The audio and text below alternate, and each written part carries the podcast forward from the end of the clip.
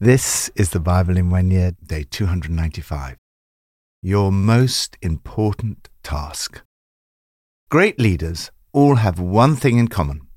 They know that acquiring and keeping good people is a leader's most important task, writes John Maxwell in his book, Developing the Leaders Around You. He urges his readers find the best people you can, then develop them into the best leaders they can be. The Apostle Paul was condemned and in a dark, dank dungeon with just a hole in the ceiling for light and air. He was in chains like a criminal. He was lonely, bored, and cold. Death was inevitable. According to tradition, he was condemned to die by beheading under Nero's persecution. This, to Timothy, is probably his last letter. Paul chose to write to an individual rather than to a church. Timothy was a leader whom Paul had found, trained, and developed. Paul was probably in his 60s and Timothy in his early 30s. As Paul became aware that he was handing on the gospel to the next generation, his greatest concern was that Timothy should guard it. The older I get, the more I appreciate the wisdom of the generations before me, and the more I realize the responsibility we all have to pass the baton on to the next generation. From Psalm 119 My soul faints with longing for your salvation, but I have put my hope in your word. My eyes fail looking for your promise. I say, when will you comfort me? Though I am like a wineskin in the smoke, I do not forget your decrees. How long must your servant wait? When will you punish my persecutors? The arrogant dig pits to trap me, contrary to your law. All your commands are trustworthy. Help me, for I am being persecuted without cause. They almost wiped me from the earth, but I have not forsaken your precepts. In your unfailing love, preserve my life that I may obey the statutes of your mouth. The right foundation for the next generation. This psalm is both a personal reflection on life and also a resource produced by the psalmist to help others build their lives and leadership on the right foundation. In particular, he sets an example of faith in God's word. I have put my hope in your word. All your commands are trustworthy. I have not forsaken your precepts. Lord, help me to be faithful in spite of all the pitfalls and persecutions. Help me to do all I can to train up the next generation of leaders. New Testament from 2 Timothy 1. Paul, an apostle of Christ Jesus by the will of God, in keeping with the promise of life that is in Christ Jesus, to Timothy, my dear son, grace, mercy, and peace from God the Father and Christ Jesus our Lord. I thank God whom I serve, as my ancestors did, with a clear conscience. As night and day I constantly remember you in my prayers. Recalling your tears, I long to see you, so that I may be filled with joy. I'm reminded of your sincere faith, which first lived in your grandmother Lois and in your mother Eunice, and I am persuaded now lives in you also. For this reason I remind you to fan into flame the gift of God, which is in you through the laying on of my hands. For the Spirit God gave us does not make us timid, but gives us power, love, and self-discipline. So do not be ashamed of the testimony about our Lord, or of me his prisoner. Rather join with me in suffering for the gospel by the power of God. He has saved us and called us to a holy life, not because of anything we have done, but because of his own purpose and grace. This grace was given us in Christ Jesus before the beginning of time, but it has now been revealed through the appearing of our Saviour, Christ Jesus, who has destroyed death and has brought life and immortality to light through the gospel. And of this gospel I was appointed a herald and an apostle and a teacher. That is why I am suffering as I am. Yet this is no cause for shame, because I know whom I have believed. And I'm convinced that he is able to guard what I have entrusted to him until that day. What you heard from me, keep as the pattern of sound teaching, with faith and love in Christ Jesus. Guard the good deposit that was entrusted to you. Guard it with the help of the Holy Spirit who lives in us. You know that everyone in the province of Asia has deserted me, including Phygelus and Hermogenes. May the Lord show mercy to the household of Onesiphorus, because he often refreshed me and was not ashamed of my chains. On the contrary, when he was in Rome, he searched hard for me until he found me. May the Lord grant that he will find mercy from the Lord on that day. You know very well in how many ways he helped me in Ephesus the way to develop the next generation. All of us can have spiritual children. Paul probably had no natural children, but he had spiritual children. He describes Timothy as my dear son.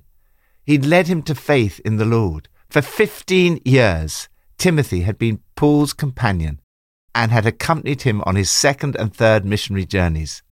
Now, Timothy is in a position of leadership in Ephesus. Paul mentored, trained, and discipled Timothy and passed wisdom onto him. He sets a model and example of how to develop the next generation of leaders. First, love them. The son I love so much is how Paul describes Timothy. Paul constantly thanked God for him. Paul was a passionate and emotional man. When people said goodbye to him, there were often tears of emotion. I miss you a lot, especially when I remember that last tearful goodbye and look forward to a joy packed reunion. Second, pray for them. Night and day, I constantly remember you in my prayers. Praying for other people is not a waste of time. It makes a difference. Intercessory prayer is an act of love. Third, believe in them. I have been reminded of your sincere faith, which first lived in your grandmother Lois and in your mother Eunice, and I am persuaded now lives in you also. Paul trusted Timothy with responsibility at a young age. The people who influence us are the people who believe in us. Fourth, minister to them.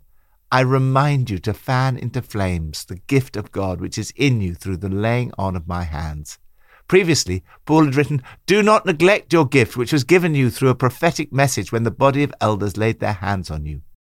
They may have prayed for him for the gift of evangelism or ordination to leadership in the church.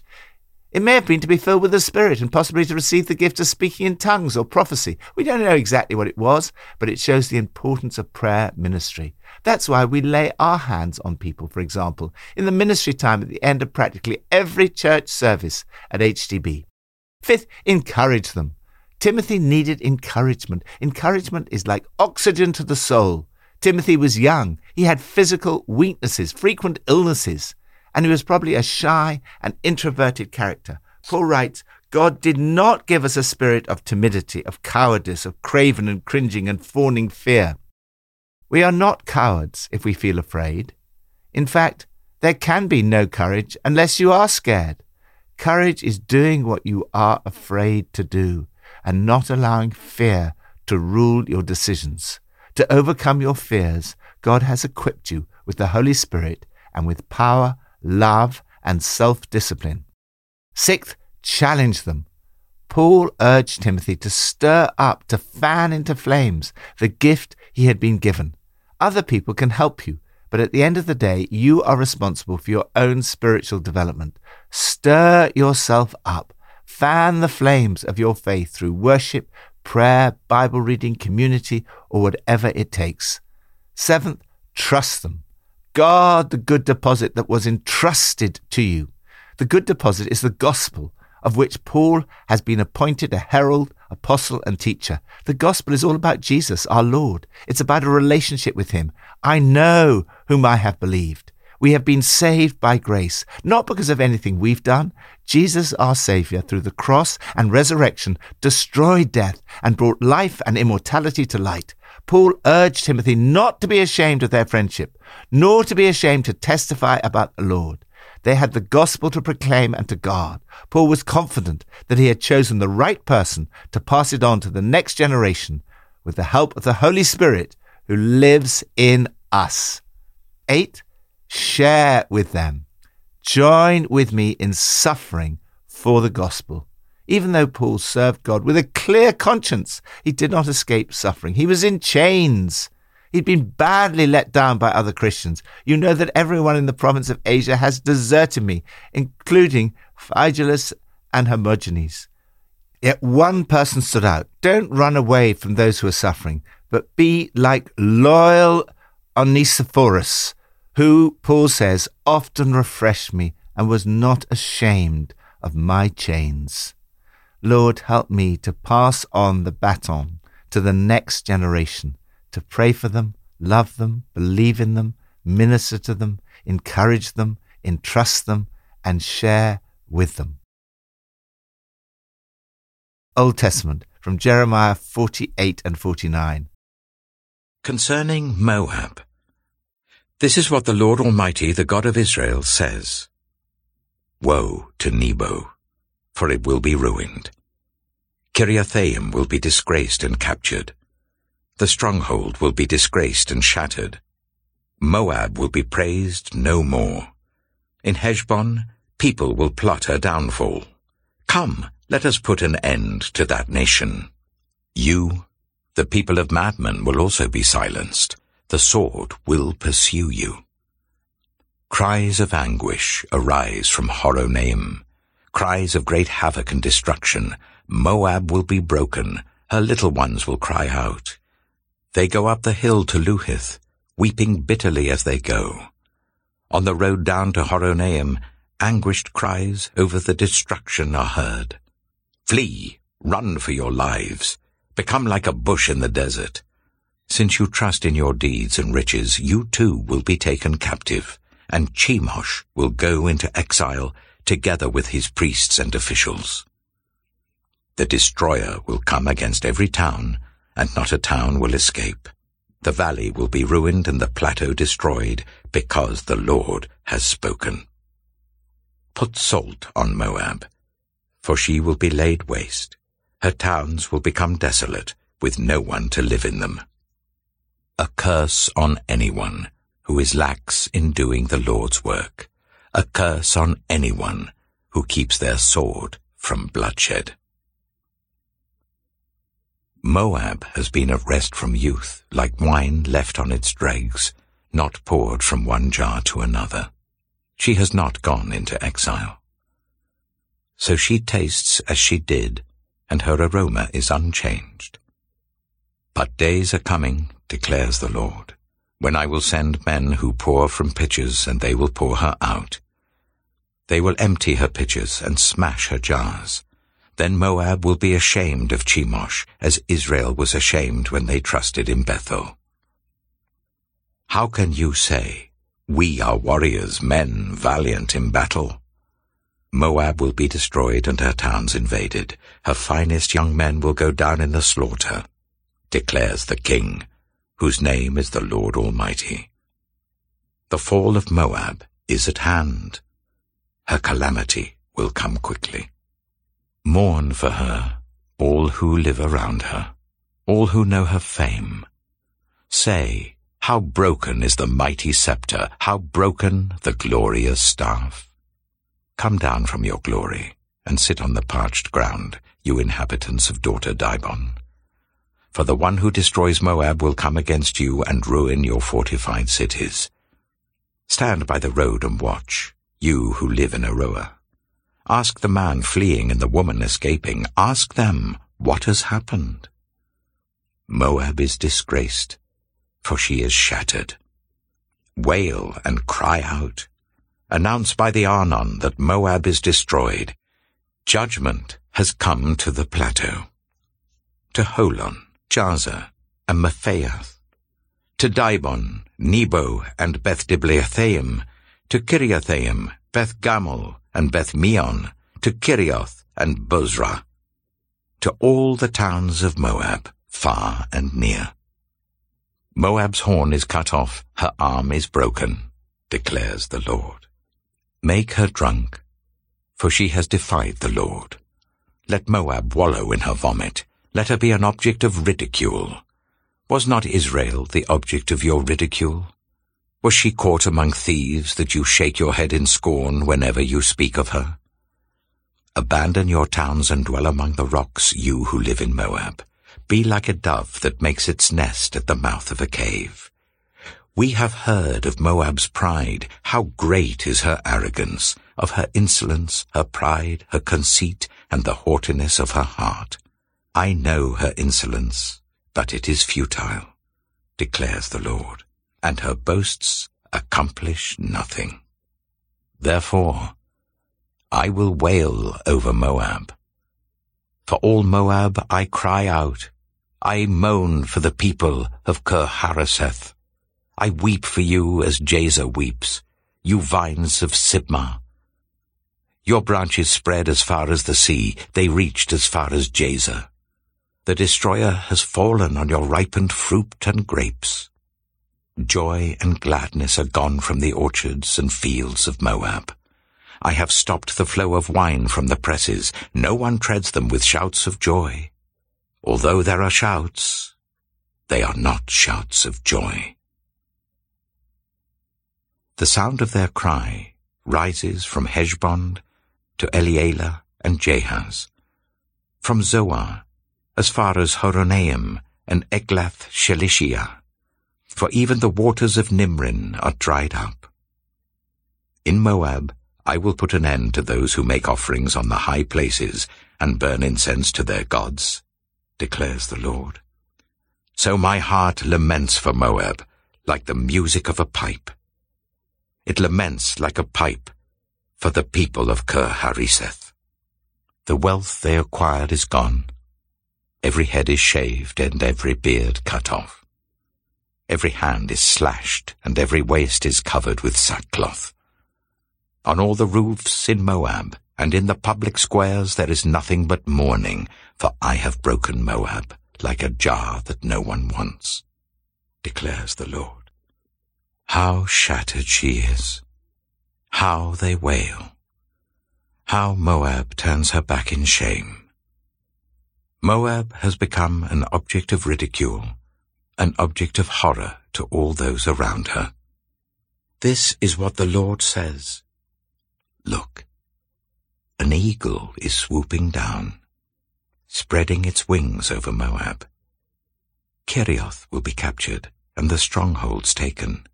In that day the hearts of Moab's warriors will be like the heart of a woman in labor. Moab will be destroyed as a nation because she defied the Lord. Terror and pit and snare await you, you people of Moab declares the Lord. Whoever flees from the terror will fall into a pit. Whoever climbs out of the pit will be caught in a snare. For I will bring on Moab the year of her punishment, declares the Lord. In the shadow of Heshbon, the fugitives stand helpless. For a fire has gone out from Heshbon, a blaze from the midst of Sihon. It burns the foreheads of Moab, the skulls of the noisy boasters. Woe to you, Moab! The people of Chemosh are destroyed. Your sons are taken into exile and your daughters into captivity. Yet I will restore the fortunes of Moab in days to come, declares the Lord. Here ends the judgment on Moab. Jeremiah chapter 49 Concerning the Ammonites, this is what the Lord says. Has Israel no sons?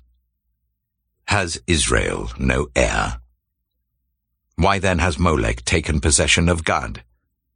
Why do his people live in its towns? But the days are coming, declares the Lord, when I will sound the battle cry against Rabbah of the Ammonites. It will become a mound of ruins, and its surrounding villages will be set on fire. Then Israel will drive out those who drove her out, says the Lord. Wail, Heshbon, for Ai is destroyed. Cry out, you inhabitants of Rabbah. Put on sackcloth and mourn. Rush here and there inside the walls. For Molech will go into exile, together with his priests and officials. Why do you boast of your valleys, boast of your valleys so fruitful? Unfaithful daughter Ammon, you trust in your riches and say, Who will attack me? I will bring terror on you from all those around you, declares the Lord, the Lord Almighty. Every one of you will be driven away, and no one will gather the fugitives. Yet afterwards I will restore the fortunes of the Ammonites, declares the Lord. The importance of developing the next generation. One of the problems highlighted again and again in Jeremiah is the weakness and wickedness of the people's leaders. Here we see the awful consequences of how wrong things can go without the right leadership. Doesn't Israel have any children? No one to step into her inheritance? The inheritance was open, but there was no one who grew into it. The antithesis of God's way of leadership is pride and arrogance, the great sins of Moab, the extremely proud one, his loftiness, his arrogance, his conceit, and the haughtiness of his heart. Pride and independence are often regarded as good qualities by the world but they are a great sin in the eyes of the Lord because they lead us away from Him. Pride and independence say, I don't need you. Proclaiming judgment against Moab and Ammon, Jeremiah says, A curse on those who are lax in doing the Lord's work. Moab has always taken it easy, lazy as a dog in the sun, never had to work for a living, never faced any trouble, never had to grow up, never once worked up a sweat. Hard work is more important than innate talent. As Thomas Edison famously said, genius is 1% inspiration, 99% perspiration. Developing the next generation will involve hard work. There is an important principle. We should apply the same standard to the Lord's work as we do, for example, to our secular jobs, provided we're committed to them. In most secular jobs, there's a requirement of 100% efficiency and commitment. I'm always so impressed by our volunteers who turn up with such regularity, love, and commitment. It's amazing to see their dedication year after year. For many, it's a lifelong commitment to service. Lord, may I never be lax in doing your work. May our generation be a generation that guards the gospel, develops leaders, and passes it on to the next generation. Pippa adds 2 Timothy 1 verse 5. I have been reminded of your sincere faith, which first lived in your grandmother Lois and in your mother Eunice, and they, through their prayers and example, passed on their faith to Timothy. And we read all about Timothy in this book. It's wonderful to see faith being passed down three generations. Well done, Lois.